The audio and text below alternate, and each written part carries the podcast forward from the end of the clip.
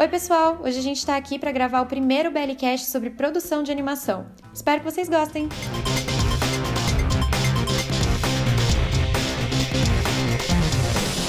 Aqui a gente tem o João, que é supervisor de animação na Belly. Oiê. O Belly, que é o Belly, não é mesmo? Ele é diretor das nossas séries. A Gabi Zogby, que é animadora. E a gente tem a Higman, que é a nossa rainha dos rigs, para conversar sobre animação. Então, primeira pergunta. Belly, por onde começa um episódio de animação? Hum, Um episódio de animação começa pelo roteiro. O Walt Disney já dizia que é a parte mais importante de uma peça audiovisual, né? Ou seja, se o roteiro é fraco, você não vai ficar sentado assistindo, seja onde for na sua sala, no cinema, qualquer peça audiovisual. Você tem que ter um roteiro consistente, interessante, engajante e aí a partir desse roteiro é, legal é que você vai ter um sucesso ali no, na obra audiovisual que vai ser exibida. Tá, e feito o roteiro, pra onde você vai? Qual é o próximo passo? Bom, aí o próximo passo depois do roteiro é o Animatic, né? Que é uma obra mais visual, vamos dizer assim. O roteiro, na verdade, para quem não, não, não tá muito familiarizado, é uma obra só literária, ela é só escrita, só textual. Então o roteiro ele serve para gravação da, das vozes com os atores em estúdio, né? E também para composição do Animatic. O Animatic é como se fosse um storyboard, assim, uma história em quadrinhos, editada num software de edição, assim. Então a gente vai ter a história visualmente contada através do Animatic, é, onde a gente coloca os posicionamentos de câmera, abertura de câmera, né, a- as ações dos personagens, o que, o que eles estão fazendo. A gente coloca, traz as vozes também, depois de gravadas, né. Com isso a gente fecha o Animatic e no Animatic é, a gente fecha o episódio. Como animação é um trabalho muito laborioso, muito difícil, muito demorado, a gente não faz material excedente, assim, a gente não, não anima, tipo, 15 minutos para aproveitar 10. Isso não existe, porque esses 5 minutos excedentes seriam muitas e muitas, muitas horas de trabalho. Então a gente tem que animar estritamente aquilo que precisa para o episódio. E, por, e aí é que entra o Animatic. O Animatic ele serve para a gente ter essa, esse balizamento de quantos frames exatamente vão ter uma cena. Uma cena é, é um corte de câmera. Entre dois cortes de câmera a gente considera uma cena. Em cada corte de câmera desse a gente vai ter um número de frames e os animadores vão trabalhar nesse exato número de frames. Então por isso que a gente tem que fechar o episódio no Animatic. É muito importante isso para a produção. Entendi. João, os animadores eles vão pegar as cenas separadas do Animatic, cada um vai fazer um pedacinho do episódio.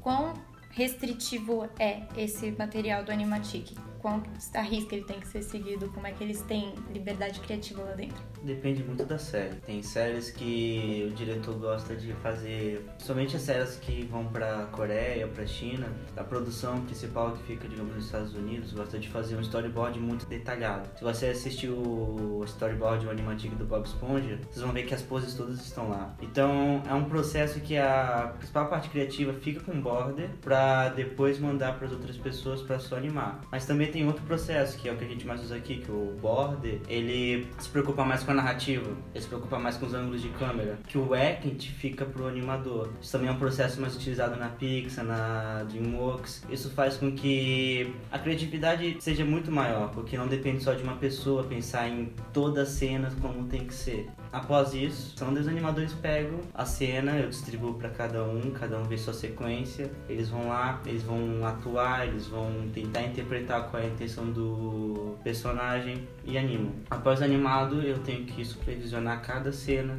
ver se tá coerente com o edit, ver se tá na intenção do diretor, ver se tá na sequência, tendo hookup, se tá tendo erros de continuidade.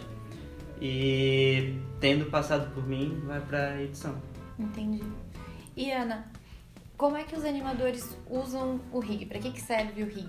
O rig é um modelo do personagem que na animação digital nós temos um programa. A gente usa o Tumbum, né? Que ele permite que a gente faça uma estrutura do personagem, que é tipo um bonequinho, é, todo articulado, com, com uma biblioteca de desenhos para a boca, que vão ser, vai servir de fonema, uma biblioteca de mãozinhas diferentes, que vão servir para várias poses diferentes. E isso facilita o nosso processo, é a diferença de, de animar quadro a quadro tradicional, né? Porque com aquele bonequinho, a, o animador ele não precisa pintar o desenho a, a cada frame e a gente consegue reutilizar animações de uma cena para outra com mais facilidade. E até mesmo para alterar uma cena, uma pose, a pessoa não tem que apagar todo o desenho e redesenhar. Com o bonequinho é só você é, mover de novo as pecinhas dele, mover de novo o bracinho, a cabeça, a boquinha e mudar o que precisa. Então hoje em dia é, é muito mais rápido animar usando esses modelos digitais articulados do que como era antigamente, né? Na folha, no papel, apagando tudo. Entendi. Gabi, como é que você faz as tuas cenas? Qual é o seu processinho, o seu passo a passo, assim? Você pega o material, qual é a primeira coisa que você tem que fazer? Eu gosto de passar a cena uma vez, pelo menos, com um animatic, que vai vir dentro das cenas, eu tenho um animatic de referência. E aí eu, eu assisto a cena pelo menos uma vez, usando ele como referência, e eu planejo a minha cena. Depois que eu tenho mais ou menos uma ideia do que eu quero fazer na cena, eu começo a posar os personagens, porque dentro da cena eu vou ter o cenário pra montar, o cenário, os personagens. Aí eu deixo tudo montado bonitinho e começo a posar os personagens do jeito que eu quero. Depois de posado, eu vejo se o timing, que seria o tempo das, das poses, tá certinho. E aí eu faço um negócio que chama intervalação. O programa consegue calcular mais ou menos como é que uma pose passa de uma pose para outra. Então, se eu tenho um braço, sei lá, numa é, para baixo e depois eu mexo ele para cima, o computador consegue calcular para mim esse movimento de baixo para cima. Eu não tenho que ficar desenhando cada pose. Aí eu interpolo, faço algumas correções e passo pro João dar uma olhada para ver se vai ser aprovado. Vocês têm muito mais acesso, quando vocês estão fazendo o processo de animação, ao Animatic. Vocês têm algum acesso ao roteiro? Vocês usam o roteiro em algum outro momento além de para fazer o storyboard? Depende da situação. Teve um projeto que a gente fez que era em inglês, também o storyboard não era muito claro. Então, junto com ele vinha um roteiro, o animador via a cena no storyboard, mas ele também lia o roteiro para se munir mais de informação para a cena. Mas normalmente o storyboard é praticamente o episódio quadros. É um quadrinho de como vai ser o episódio. Daí cada animador dá um up a mais na criatividade, acrescenta mais certas coisas. Mas se você vê o story- o storyboard em si, você já vê como vai ser o episódio, a narrativa, a história, a parte do roteiro toda já está lá. Entendi. O processo para criação de uma série é diferente do processo da criação de um episódio em que sentido? Onde que você começa episódio?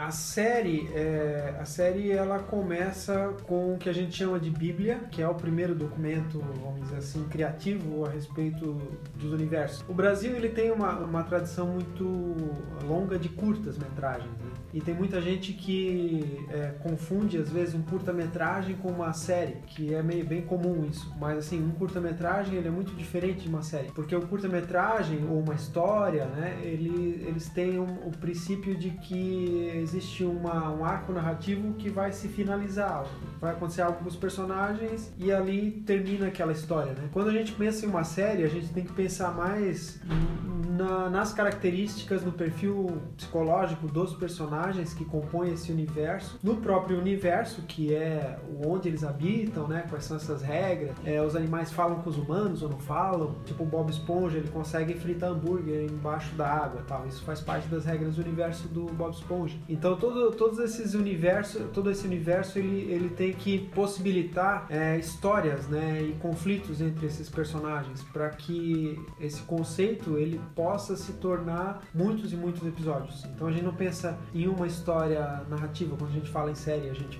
tem que pensar em um universo, a gente tem que pensar em personagens e de que forma que esses personagens vão conseguir se transformar em muitos e muitos episódios, muitos, muitas e muitas histórias. Né? E o primeiro documento para isso é, é o que a gente chama de Bíblia de animação. Então essa é a primeira etapa na, na criação. Em que fase que entraria o licenciamento nessa brincadeira? É, o licenciamento, o ideal, o mundo ideal é que uma obra que já esteja sendo exibida seja conhecida por muita gente e muita gente vá buscar esses personagens no varejo. Então o pessoal vai querer ter a, a- vai querer ter a camiseta, vai querer ter a mochila, e aí esses lojistas vão contactar as indústrias que fazem a mochila, que fazem a camiseta, e as indústrias vão contactar a pessoa que é a, a proprietária das imagens né, dessa série. Esse é o mundo perfeito do licenciamento. O Japão, há muitos anos atrás, fez algo muito interessante, que é a própria indústria de brinquedos investir em, em séries, em personagens, né? Inclusive tem uma série muito legal no Netflix que chama Brinquedos que Marcaram Época, que fala sobre isso. Várias, várias séries de animação famosas que a gente conhece vieram da indústria de brinquedos. Então existem muitos modelos possíveis, né? Mas o, o ideal é quando o licenciamento é puxado pela audiência mesmo.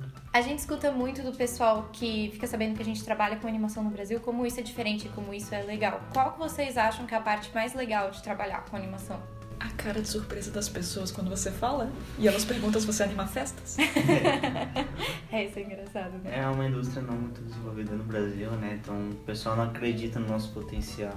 Normalmente, tipo, é algo muito intangível, assim. Ah, faz desenho animado? Sério? Tipo, há um questionamento, assim, eu sinto, pelo menos. Eu acho legal quando a gente fala e às vezes a pessoa reconhece alguns produtos brasileiros, assim, sabe? Que eu acho que antigamente nem isso acontecia. E hoje em dia, às vezes, eu comento e aí, tipo, ah, tal série. E eu falo, é tipo isso. e aí é, é bacana. Mas eu gosto também da- só da, da parte de ver os personagens animados, assim, de depois que você termina, você vê o episódio pronto, você fala, ah, aquela cena ali que eu fiz. Levou duas semanas. Não, mentira, não pode levar tudo isso. Não pode levar tudo isso, gente, não pode mesmo. Eu acho que o meu prazer maior é o fato de uma ideia que eu tive ser usada. Eu uso minha criatividade, eu uso minhas ideias pra fazer, eu trabalho com isso e, cara, é muito prazeroso tu usar algo que é seu, sua cabeça e ver sendo executado, assim, e depois usado e admirado por outras pessoas. Não, é encontros íntimos com amigos divertidos. Gostei. Pode ser o nome do podcast. Aí fica todo mundo sério, assim. É legal isso? aí? É legal, é. Encontros íntimos, ok. mas ah, a gente não é tão divertido assim. Cara, é A gente divertido, pode O ser. problema é é a gente não ser divertido e querer ser, né? E não, tem que aceitar. Mas isso é você, não sou eu. Cara, a gente tá falando Não, aqui bem, assim já. é Não, a gente, a, gente tem, o- a gente tem o melhor trabalho do mundo, mas como o universo Não, compensa. não, cara, gente, a gente pode. Porque a gente não comenta coisas mais tipo. É. Ana, tipo, qual foi a tua maior frustração fazendo o rig? Eu sei que tu fez um rig. Nós temos um rig de um personagem no Papaya e não foi desenvolvido qual era o nome dela. Tipo, pelo menos a gente não tem esse acesso. Então, a gente só ficava mãe do Floriano, mãe do Floriano. E pegou que na reunião a gente fala. a gente a única mãe que aparece na tela. E quando a gente foi ver, tava escrito também no rig. A conclusão Mas da história é que a gente tava conversando com um cliente num briefing. E daí eu perguntei, você sabe qual é o nome do Floriano? Ah, sim, do é Floriano do Floriano, né? Da é, mãe do Floriano. é, daí Floriano. o cliente falou, é, a mãe do Floriano é a mãe do Floriano. E no desenvolver do briefing, o Victor escre- escreveu, a pega. E daí eu e o Vitor começamos a rir, a gente explicou. De repente, dois minutos depois, o próprio cliente, a diretora maravilhosa, tava comentando, ah, então... E ficou assim internamente aqui pra gente. é- E pra eles também agora. Ah, pelo que a criança. Ah, ela tava falando. Mas minha, a melhor coisa foi quando você falou da cara de do. Não, Ah, essa sim. história é maravilhosa. Tem uma hora que o personagem enfia a cara no rosto. E a cara A dele. cara no rosto. A cara no rosto não. A mão no A mão no rosto. E o rosto dele tem que afundar. Só que o cliente queria, a diretora queria algo muito mais expressivo. Tipo, no sentido que literalmente a cara afunda e tem as rebarbas em As volta. pregas. As pregas. E a gente tava, tipo, acho que era a primeira ou segunda reunião com a boutique. Então tava todo mundo assim, ó. Sério, né? Sério, assim, todo Uma mundo postura, sério, a né? gente, a gente trabalha com coisa sério. E daí a cliente tava tentando explicar, ó, eu quero que você faça isso afundar. Daí bem chega assim, eu vou fazer um com hemorroida. daí a, a Gabi, ela me chutou e falou... Enquanto ela tava me xingando, o cliente... Isso! Eu quero isso! Me faça um E ficou maravilhoso. E eu acho que é assim que é um podcast divertido.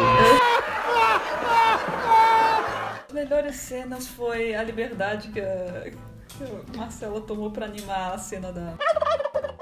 Que ela, ela falando, por que eu, uma mulher bem sucedida? E ela pôs as mãos nos peitos levantando. É A maravilhoso. gente recebeu um feedback dessa cena depois, Eles dizendo adoraram. que eles adoraram. Eles super querem que a gente use de novo, inclusive. Eu E esse é o tipo de coisa que o Border, na correria dele, ele sozinho, ele não ia pensar, saca? Então, tipo, o animador, ele tá ali só com aquilo e... É, essa, essa é a parte divertida de separar as cenas, né? Porque aí quando você dá uma cena só pra uma pessoa fazer, tudo que ela tem é aquilo ali. Então ela vai caprichar naquilo ali. Não importa se é uma cena de uma pessoa caminhando na rua e olhando pro céu, vai ficar, tipo, aquela é a minha cena. É, esse é outro legal. trabalho do supervisor que é legal. Tipo, o supervisor tem uma noção de quem que é a equipe dele. Então, toda equipe tem seus pontos fortes e os outros pontos mais fortes ainda.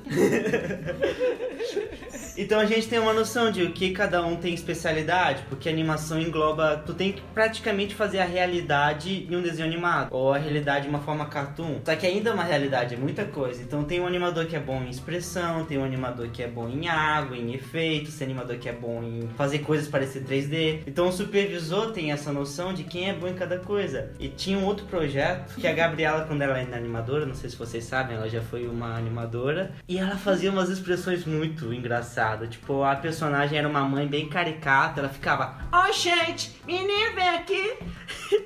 Você faz um Péssimo. péssimo sotaque. Mas eu sou metade baiano.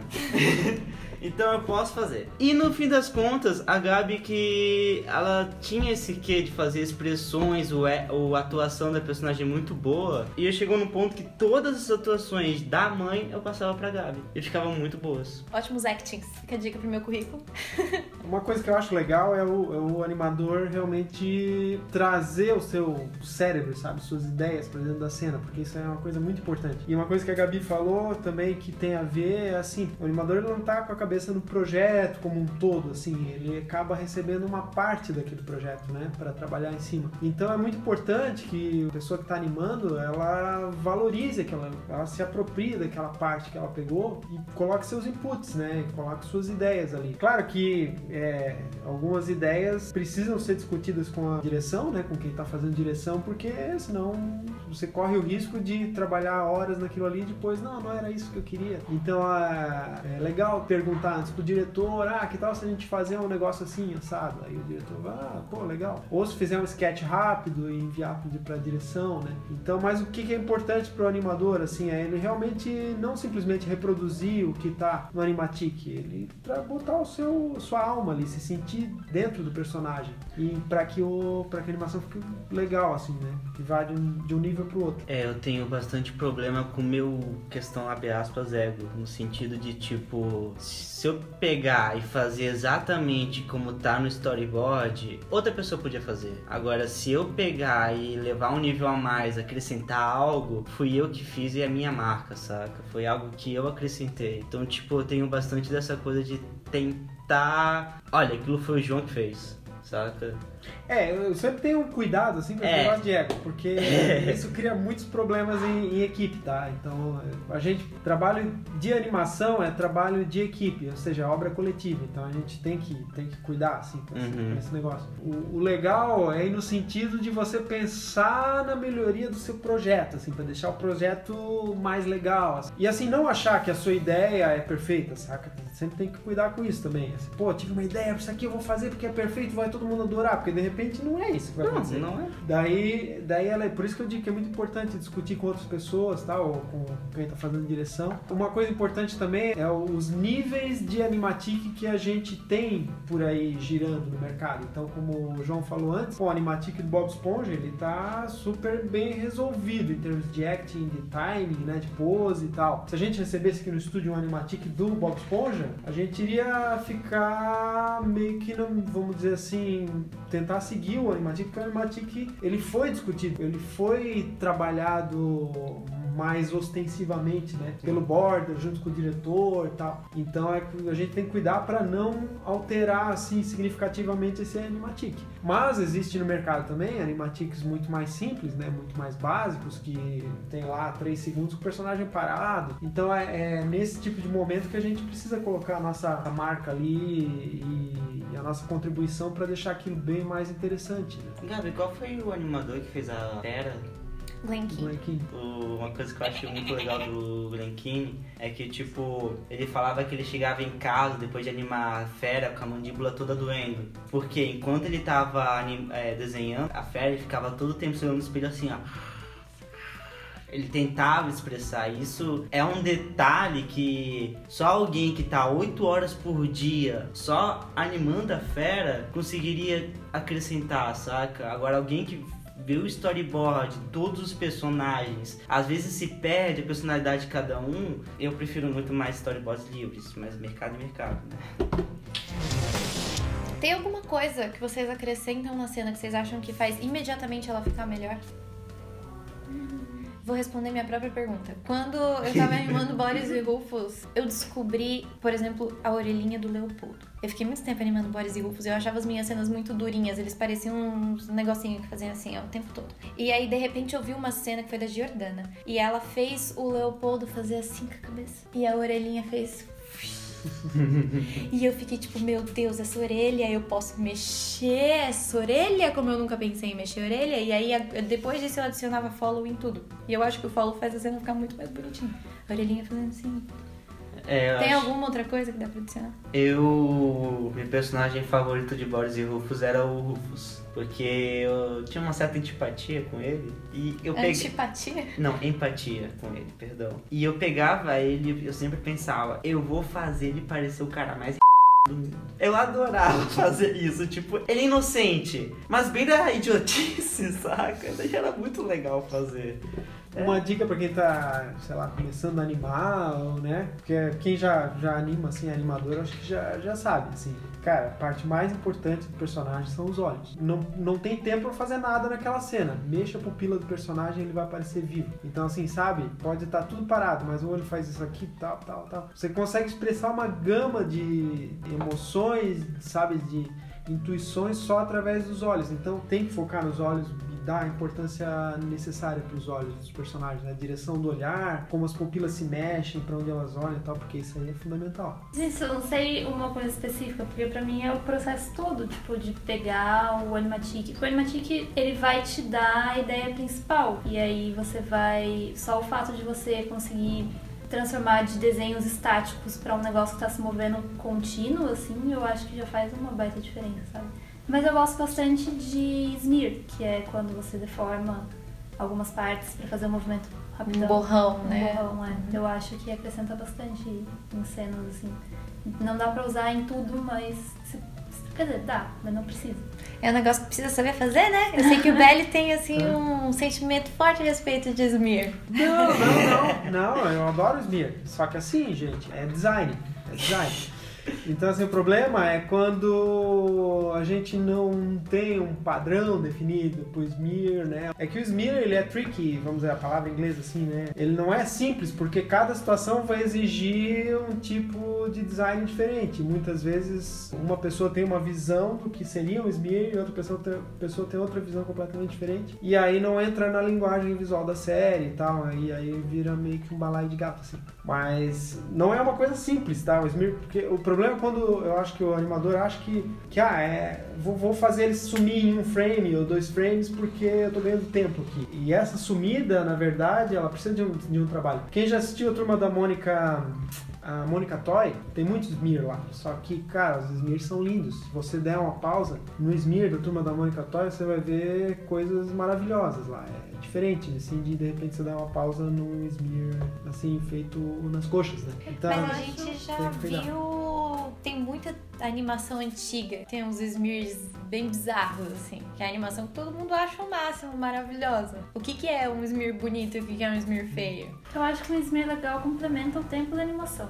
Tipo, ele não precisa nem ser um smear escondido, eu acho, porque o pessoal fala muito, tipo, não é um negócio que você tem que ver na tela. Mas eu acho que eu gosto porque às vezes ele, você tem um movimento que com o smear ele fica completamente diferente, sabe? Às vezes faz um rastro diferente na tela, complementa um arco que você tá fazendo, ou uma saída de cena que sem o smear ficava muito dura, ficava esquisito. Ó, quem não sabe o que é smear, é tipo, sabe quando tu mexe muito rápido na câmera e tá um borrão à mão? A gente se aproveita disso pra fazer alguns intervalamentos, assim, não sei se deu pra entender. Eu tenho uma pergunta pra Ana. Oh, Como é que você, por que você começou a fazer rig? porque todas as outras pessoas ficaram de saco cheio. É tipo Rig isso. é um negócio difícil de fazer nesse sentido? Sim, porque é a parte mais lógica que você vai encontrar aqui dentro desse, desse lugar cheio de artistas que só querem fazer arte, O que, que você fazia antes de fazer animação, Ana? programação.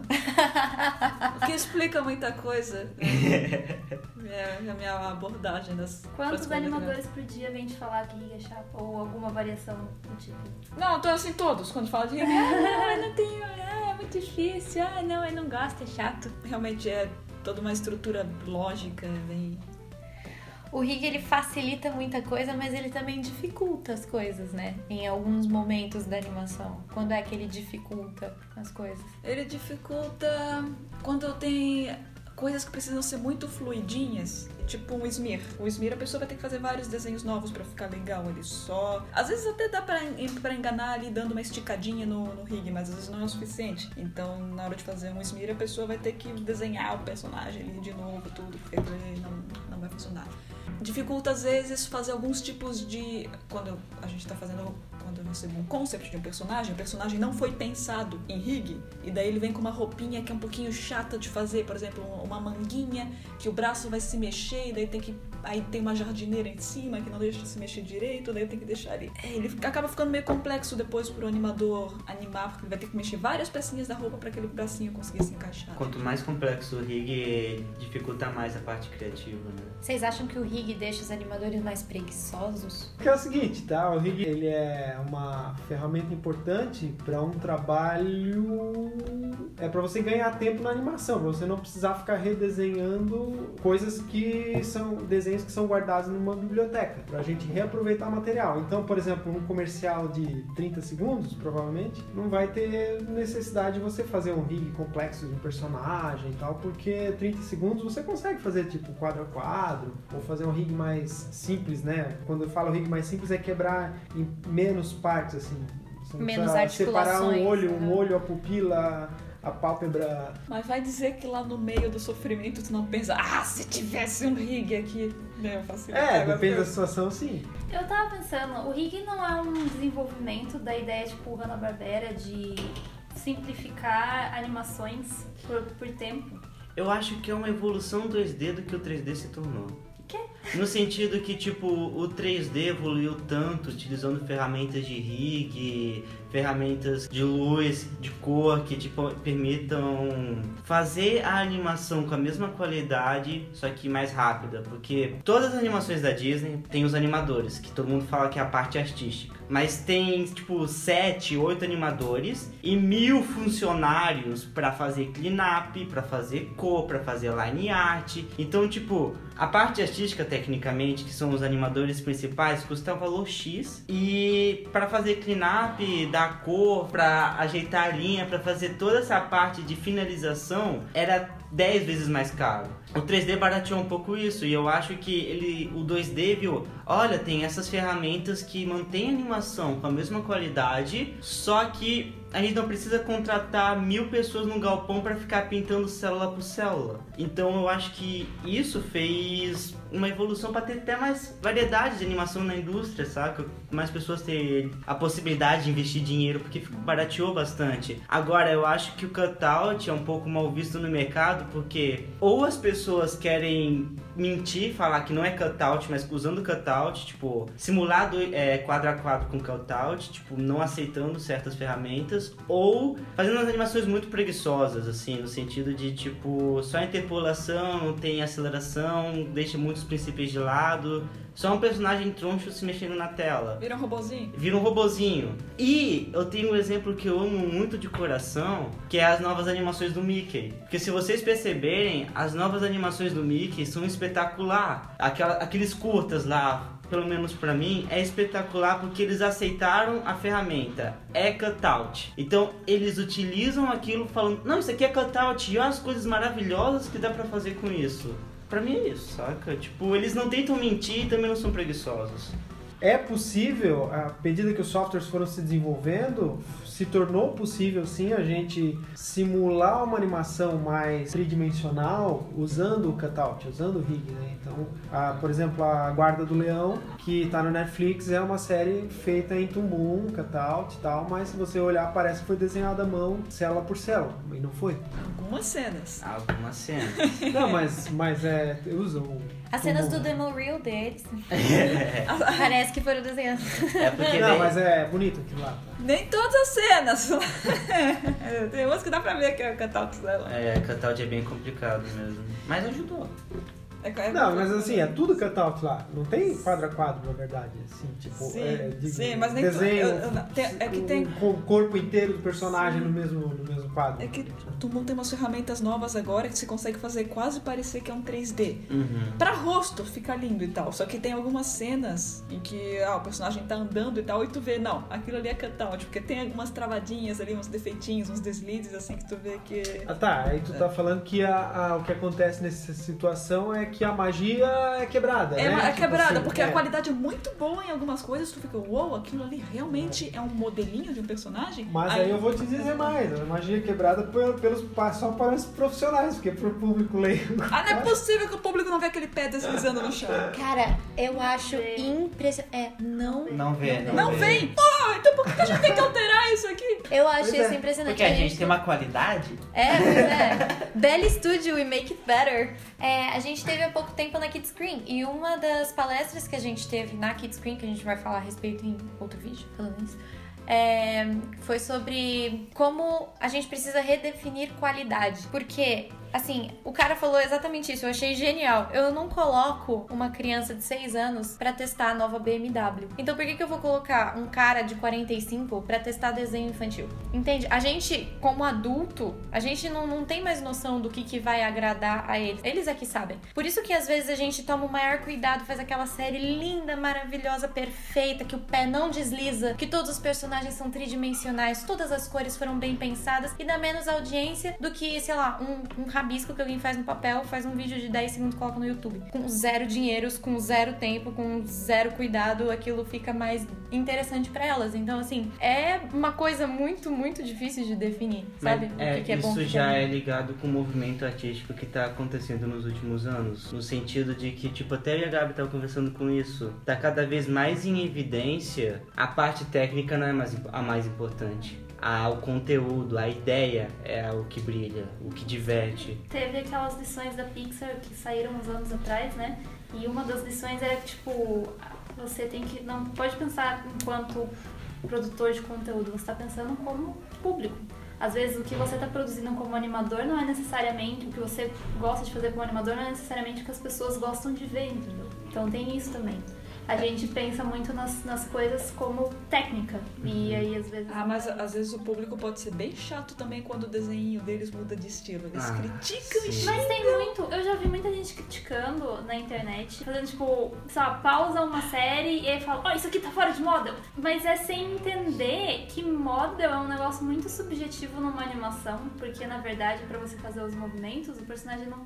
Se ele ficar todo certinho o tempo inteiro, o movimento parece não um fica legal, entendeu? Então eu acho que tem muitas vezes também desse, desse desconexo do, do público com o processo mesmo. É, até tipo, não sei se vocês já tiveram perto de vocês, mas existem muitos artistas que se sentem frustrados no sentido de tipo, olha esse rosto super realista que eu fiz. Só que daí tu vai ver, é realmente um rosto pintado maravilhoso, mas é uma cópia de outra coisa. A mensagem é isso, é uma técnica, olha a minha técnica, eu cheguei na excelência dela. Agora tem uma outra pintura que é tipo uma crítica sobre o niilismo, melancolia das pessoas de hoje que acontecem de acordo com a.